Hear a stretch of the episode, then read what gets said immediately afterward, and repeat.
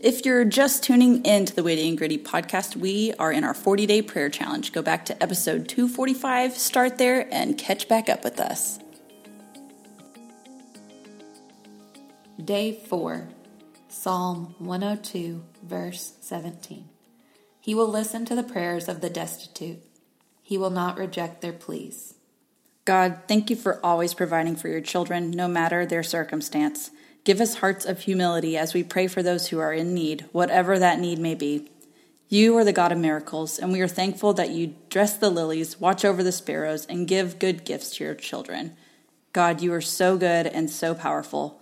Show us where we can do our part to be the body of Christ.